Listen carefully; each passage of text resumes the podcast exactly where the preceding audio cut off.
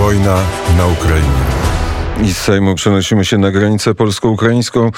Kierownik zespołu prasowego Bieszczadzkiego Oddziału Straży Granicznej, podporucznik Piotr Zakiel, Zakielarz jest gościem specjalnego programu Radia Wnet. Dzień dobry panie pułkowniku. Panie podporuczniku, dzień dobry panie redaktorze, witam na Rady Słuchaczy. Właśnie w Sejmie mówiono o szybkim awansie, więc niedługo może to się zdarzyć. Co słychać na polsko-ukraińskiej granicy? Co się dzieje? Jakie są obserwacje pana? Panie redaktorze, od początku kryzysu, czyli od ubiegłego czwartku, tylko na podkarpackich przejściach granicznych do Polski wjechało ponad 288 tysięcy osób. W większości są to obywatele Ukrainy, większości są to matki z dziećmi, które uciekają z Ukrainy przed wojną.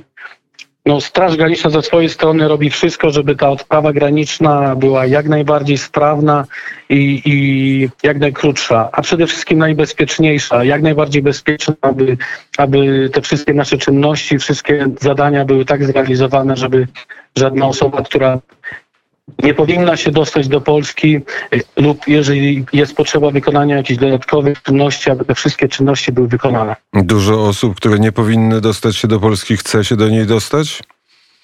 To są nieliczne przypadki, ale tak jak, tak jak wspomniałem, wszystkie osoby przechodzą y, kontrolę graniczną. Y, my ze swojej strony te procedury upro, uprościliśmy do, do minimum, niezbędnego minimum, natomiast ciągle wszystkie osoby sprawdzane są w odpowiednich bazach teleinformatycznych, aby upewnić się, że z tym mamy do czynienia.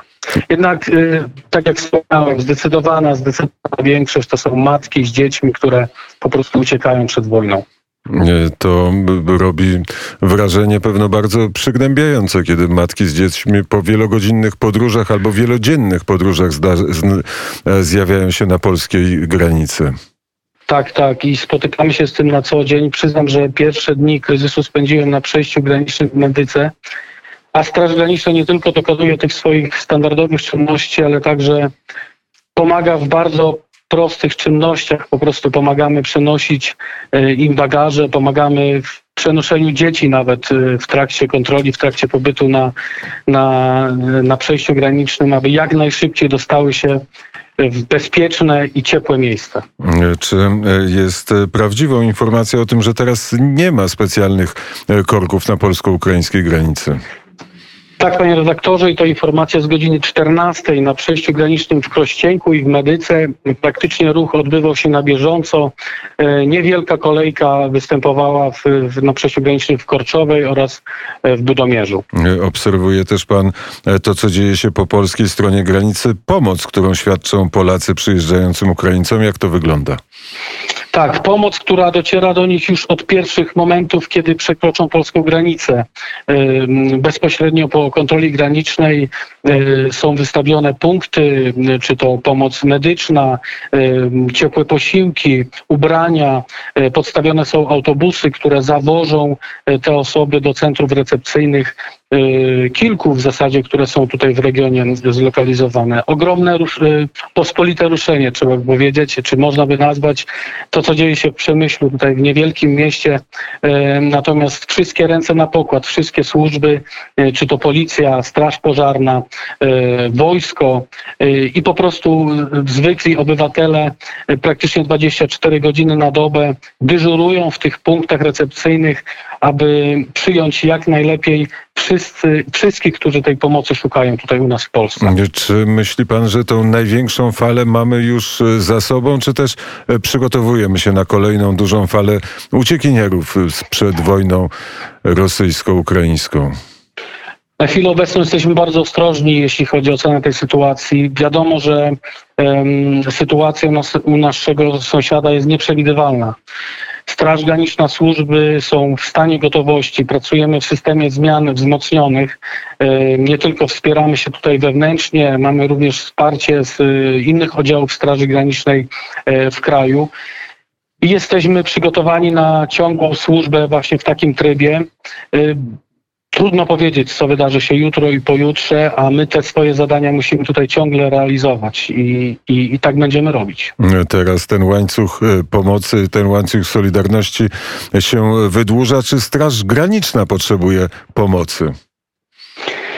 Panie redaktorze, na chwilę obecną y, mamy tyle sił i środków, y, mamy nowoczesny sprzęt, że do, do doskonale sobie tutaj radzimy. Chciałbym tylko podkreślić, że oprócz przejść granicznych mamy także pod swoją pieczą prawie 240-kilometrowy odcinek tak zwanej zielonej granicy. Y, Nie możemy o tym zapomnieć właśnie dlatego, żeby nikt niepożądany nie usiłował nam się tutaj przedostać. Było kilkanaście prób nielegalnego przekroczenia granicy tak zwanej zielonej, natomiast wszystkie próby zostały udaremnione, a sprawcy zatrzymani. Te, które zostały uda udaremnione, bo mogły jakieś się powieść i o tym może nie wiedzieć Straż Graniczna. Y, Panie redaktorze, wszystkie, y, wszystkie próby, które były na naszym odcinku zostały udaremnione. Straż Graniczna akurat y, to jest formacja, która w ostatnich latach była bardzo y, doposażona, jeśli chodzi o nowoczesne technologie zabezpieczenia granicy i, i, i tutaj ze spokojem mogę powiedzieć, że te wszystkie próby zostały udaremnione. Jesteśmy tam na miejscu 24 godziny na dobę, y, niezależnie od warunków pogodowych, czy też pory roku i z tym sprzętem, y, czy też kadrą, którą mamy, jesteśmy w stanie zapewnić bezpieczeństwo tej granicy. Bo rozmawiamy o tym, bo jest, jest y, jakieś niebezpieczeństwo, że ci, którzy chcieli y, przedostać się przez polsko-białoruską granicę, będą chcieli wykorzystać y, sytuację na Ukrainie, żeby się dostać do Polski. Panie redaktorze, tak jak powiedziałem, my czuwamy nad tym, żeby nikt niepożądany jakby przez zieloną granicę się nie przedostał. A jak wspomniałem wcześniej, wszystkie osoby, które są w przejściu granicznym są poddawane weryfikacji i kontroli.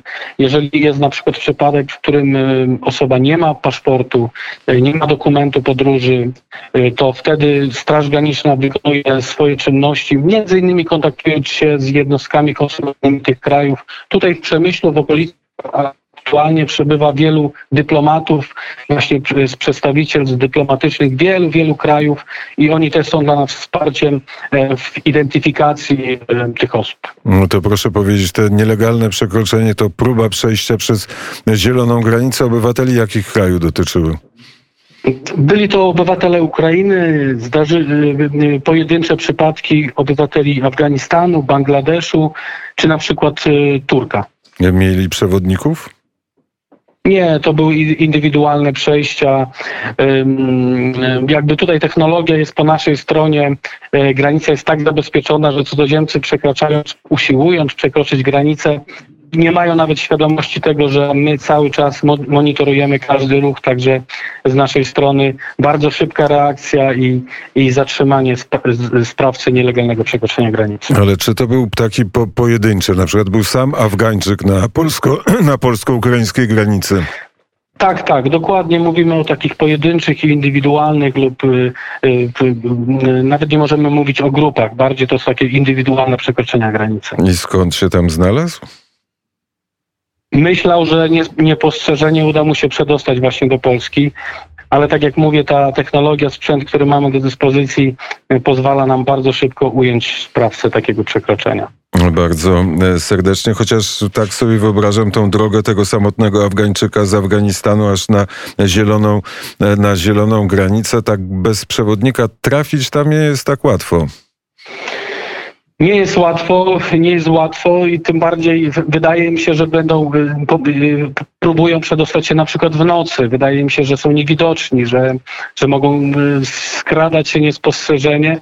Jednak, jednak my tam jesteśmy cały czas i, i zapewniamy, że, że granica jest sz- szczelna.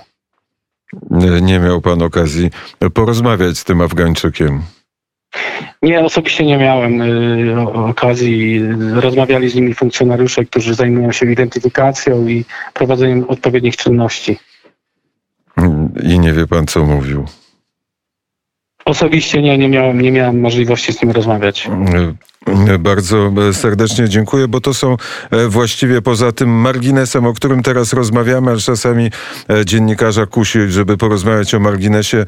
Informacje z polsko-ukraińskiej granicy są dobre e, w porównaniu z tymi pierwszymi dniami, kiedy wiedzieliśmy o tym, że po drugiej stronie, czyli na e, przejście do Polski, ki- kilometrowe, e, kilometrowe korki, 3-4 dni oczekiwania. Teraz ten e, ruch jest w miarę, w miarę płynny, a sytuacja jest e, pod kontrolą. Bardzo dziękuję e, panie kierowniku, panie podporuczniku Piotr Zakiele, Zakielarz, e, kierownik zespołu prasowego Bieszczackiego Oddziału Straży Granicznej, był gościem Radia Wnet. Dziękuję, pozdrawiam serdecznie.